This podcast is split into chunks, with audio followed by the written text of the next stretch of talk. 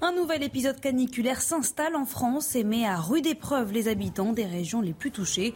Au total, 27 départements sont placés en vigilance orange canicule. Le pic de chaleur, lui, est attendu ce mercredi.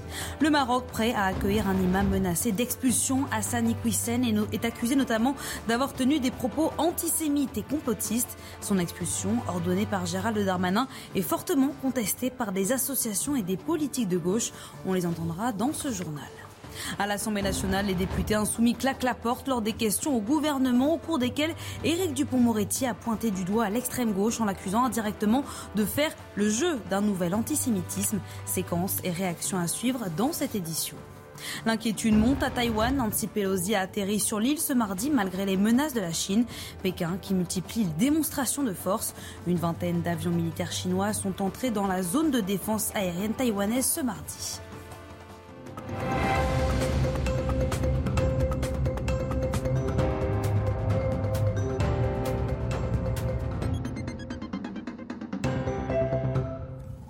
Bonsoir à tous, ravi de vous retrouver pour cette nouvelle édition de la nuit. À la une de votre journal, la canicule qui gagne du terrain en France. Le pic de chaleur est attendu ce mercredi. Il sera encore très présent jeudi, précise Météo France. La vigilance orange concerne désormais 27 départements. La succession de ces vagues de chaleur qui rendent encore plus perceptibles les conséquences du réchauffement climatique aggrave également la sécheresse. Tout le pays est actuellement en vigilance sécheresse. Et face justement à cette chaleur, les habitants et les touristes des villes les plus touchées par cette vague s'adaptent et tentent de se rafraîchir. Reportage et illustration à Marseille avec Solène Boulan, Marine Sabourin et Aminata Démé. Dès l'apparition des premiers rayons de soleil, certains s'installent déjà sur la plage de Cassis. En ces temps de grande chaleur, à chacun sa méthode pour se rafraîchir. La crème, euh, un petit chapeau, des lunettes. Je viens à la plage et je nage. On s'hydrate. Ce que je fais, c'est que je prends ma casquette, je la mets dans l'eau et après je me la mets sur la tête. Autre solution que la casquette mouillée sur la tête, une bonne glace pour se rafraîchir. Chez Jean-Christophe, il y a l'embarras du choix. Nos produits phares, les crèmes glacées, nous avons le crémino, une noisette du Piémont, avec euh, ganache chocolat praliné, pistache de Sicile. L'après-midi, nous on est en plein soleil et du coup les gens cherchent un peu l'ombre, donc on travaille plus le soir. Pour les plus petits, des brumisateurs comme celui-ci sont installés sur les terrains de jeu, de quoi satisfaire Sophia et son petit frère. C'est agréable, euh, il y a des petits euh, sortes de jet d'eau là-bas et euh, du coup c'est j'adore. Il est conseillé aux Cassidiens de limiter les sorties aux heures les plus chaudes. D'après Météo France, les températures resteront au-dessus des 30 degrés toute la semaine.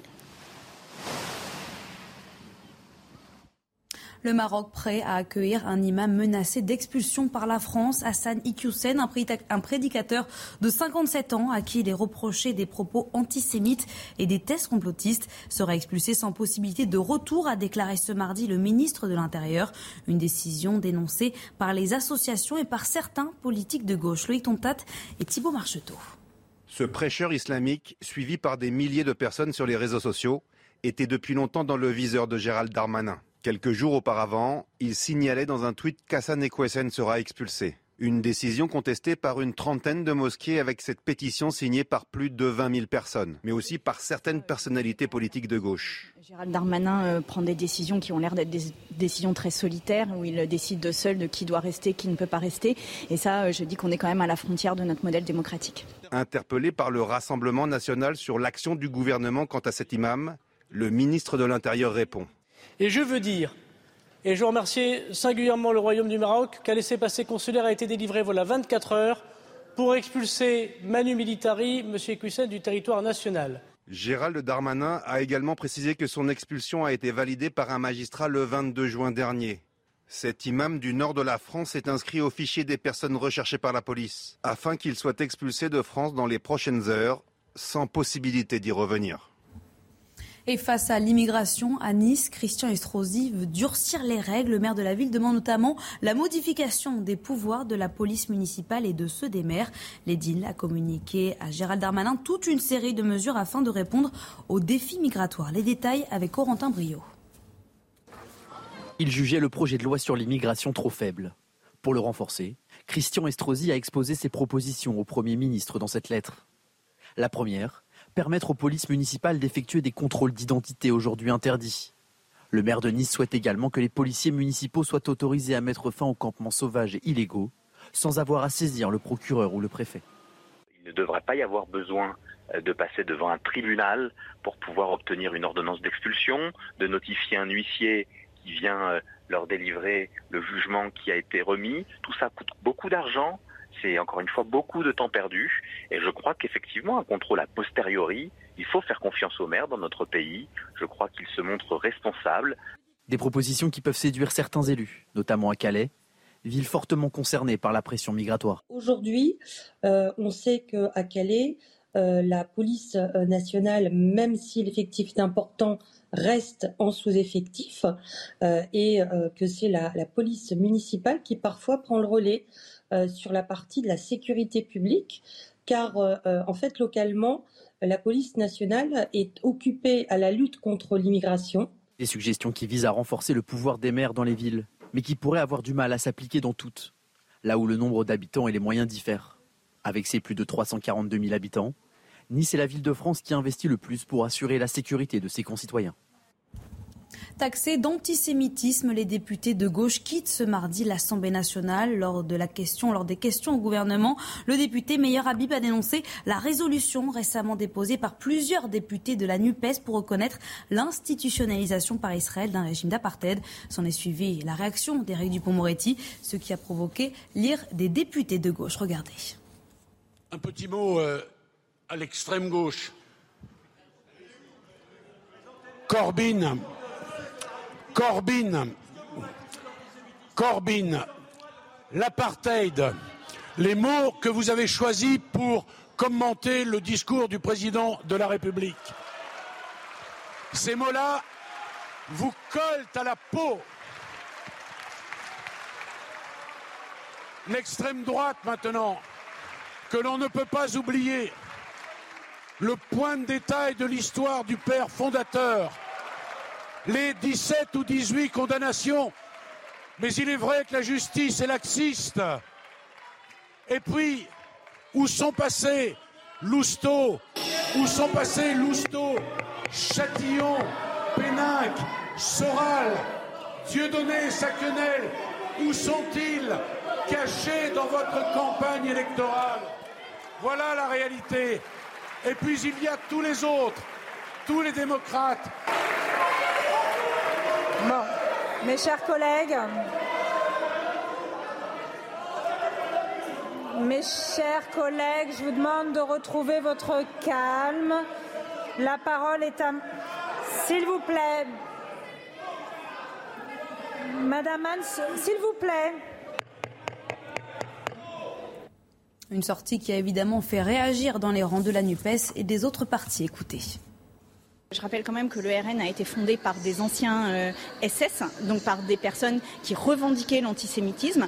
Il n'y a pas d'antisémitisme euh, dans les rangs d'LFI. Ce qui est effrayant avec ce nouveau gouvernement, c'est cette volonté en permanence de dédiaboliser l'extrême droite pour venir diaboliser la gauche. Renvoyer aujourd'hui dos à dos euh, en gros, le, le, Rassemblement national et la France insoumise est d'une injustice totale. Cette extrême gauche-là, elle est elle vous donne envie de gerber. Moi, je veux bien euh, qu'on quitte l'hémicycle parce qu'on est offusqué, mais alors rendez des comptes sur ce qui s'est exactement passé et rendez des comptes sur les faits, les faits, rien que les faits.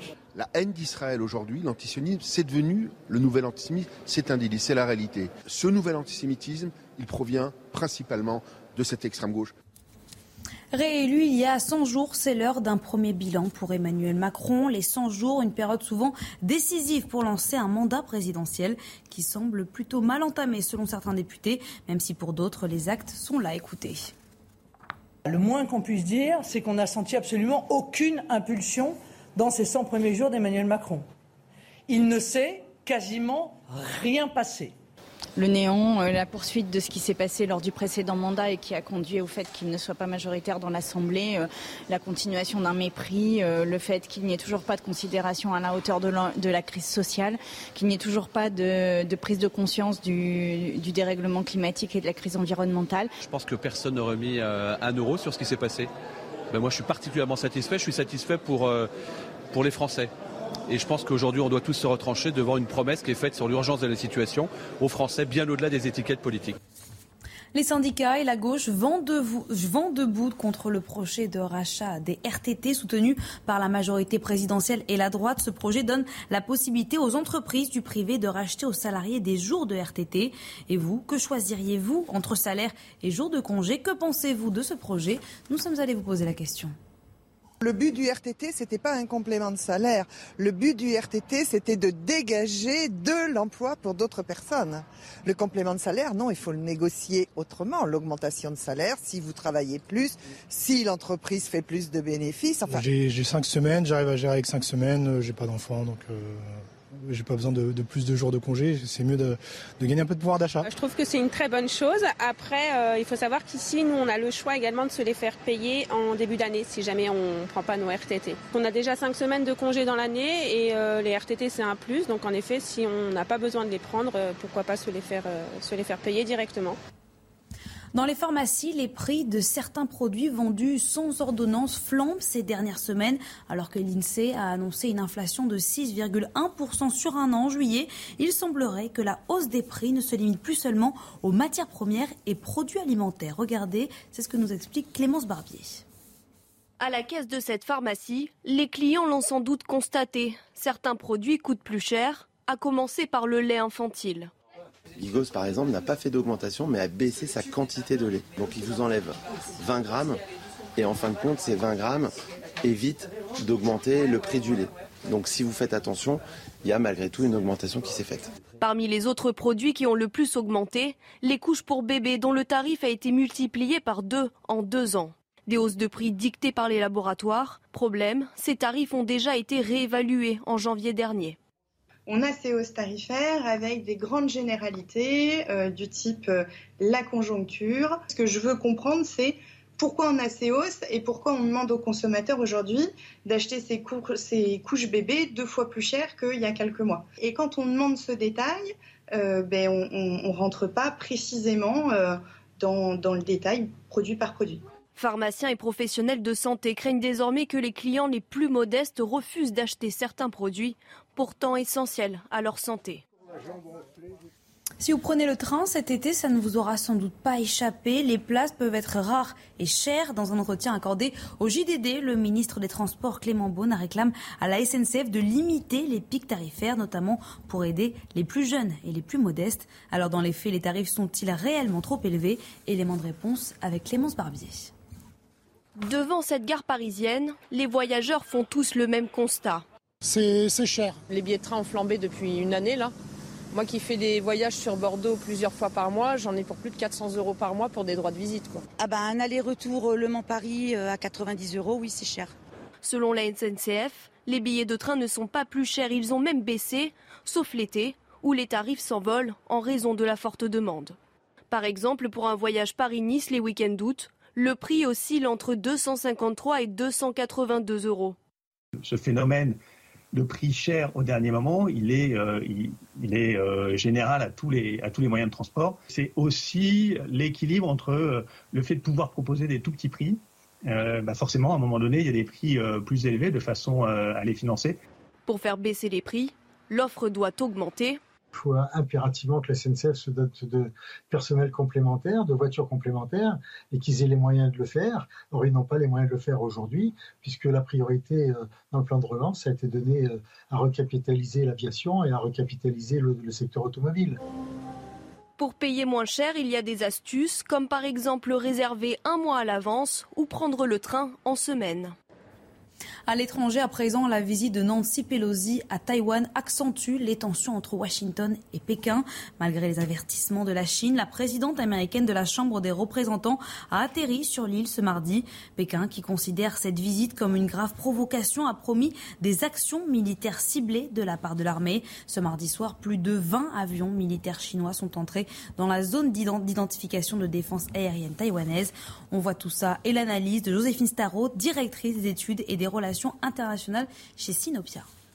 Ça fait déjà plusieurs années que les, experts disent à un moment, euh, la Chine va vouloir euh, reprendre possession de Taïwan. Donc effectivement, le le déplacement de Nancy Pelosi n'est pas, n'est pas un affront en soi, n'est pas une provocation en soi, puisque Taïwan, on considère que c'est un État souverain. En revanche, c'est peut-être le prétexte que la Chine attendait, que la Chine espérait et qu'elle va utiliser pour activer, on va dire, le, second, la seconde étape de, de son action militaire vis-à-vis de Taïwan. Il était l'un des terroristes les plus recherchés au monde. Al-Zawahiri, le leader d'Al-Qaïda, a été tué ce week-end à Kaboul, en Afghanistan, par une frappe de drone américaine. Il était considéré comme le cerveau des attentats du 11 septembre et aussi comme le successeur d'Oussama Ben Laden, Yael Benamou. Il sortait prendre l'air sur son balcon quand le chef d'Al-Qaïda a été ciblé par un drone américain à Kaboul en Afghanistan.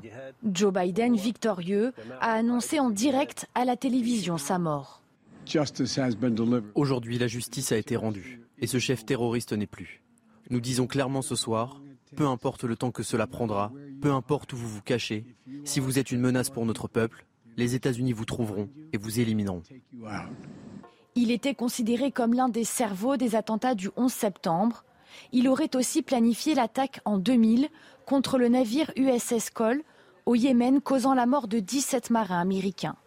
Les États-Unis l'ont aussi inculpé pour son rôle dans les attentats à la bombe en 1998 contre les ambassades américaines au Kenya et en Tanzanie qui ont tué 224 personnes. Selon Joe Biden, Eman al-Zawahiri coordonnait toujours les branches d'Al-Qaïda en appelant à attaquer des cibles américaines. Sa mort entraînera-t-elle des représailles qu'il n'y aura pas vraiment, euh, je dirais, de réaction significative. Euh, le numéro 2 d'Al-Qaïda a été éliminé euh, il y a deux ans à Téhéran. donc, voyez-vous, il ne s'est rien passé de spectaculaire. Pour ce spécialiste, cette nouvelle cible entre dans la continuité de la politique américaine vis à -vis des mouvements djihadistes. C'est une première depuis le début de l'offensive russe. Un premier chargement de céréales ukrainiennes est arrivé ce mardi soir au large des côtes, turques au nord d'Istanbul sur la mer Noire. Parti d'Odessa dans le sud de l'Ukraine lundi matin avec 26 000 tonnes de maïs destinées au Liban. Le, cargo sera inspecté ce mercredi conformément à la volonté de Moscou qui veut s'assurer de la nature de la cargaison. Il s'agit ici de la première exportation autorisée pour débloquer les ports ukrainiens et soulager les marchés Les jumelles Panda ont fêté leur un an ce mardi. Une première bougie, bougie pour les superstars du zoo de Bouval, de beaux bébés, 30 kilos chacune et un beau gâteau en bambou pour fêter ça. Le zoo qui a lui aussi qui en a profité pour fêter par la même occasion son record de fréquentation sur un an. Et puis quelques mots évidemment sur Michel Berger. Il y a 30 ans, le chanteur, compositeur a rejoint son paradis blanc. Disparu en 92, Michel Berger demeure une figure incontournable de la chanson française. Des tubes, il y en aurait des dizaines à vous faire écouter ce soir, mais on a choisi celui-ci, celui que l'artiste avait composé après sa rupture avec Véronique Sanson. Écoutez.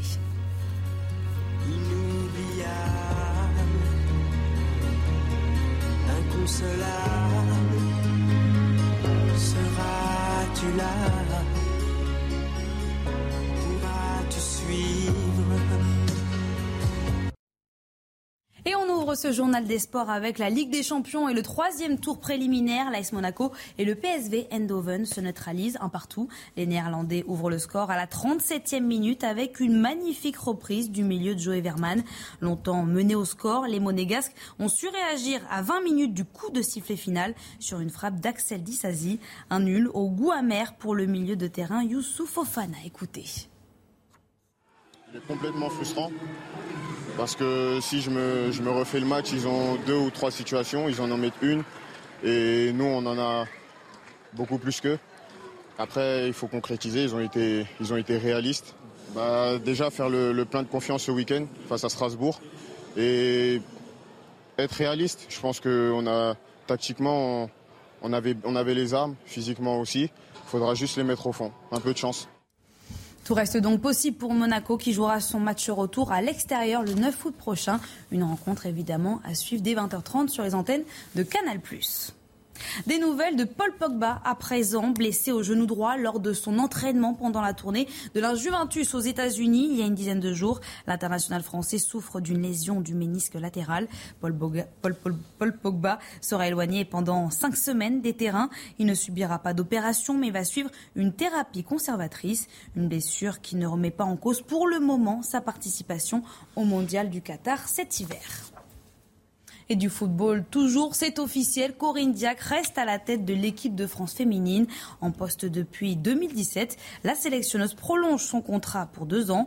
Deux objectifs majeurs en ligne de mire, la Coupe du Monde 2023 et les Jeux Olympiques de Paris en 2024. Corinne Diac qui a mené récemment les Bleus jusqu'en demi-finale de l'Euro en Angleterre, une première dans leur histoire.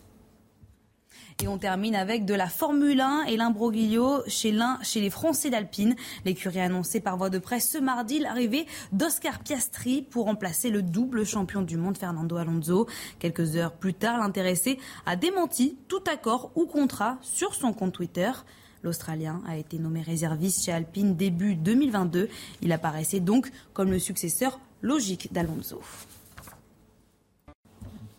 Et restez bien avec nous sur CNews un instant. Une prochaine édition reviendra évidemment sur ce nouvel épisode caniculaire qui s'installe en France et qui met à rude l'épreuve les habitants des régions les plus touchées. A tout de suite sur CNews.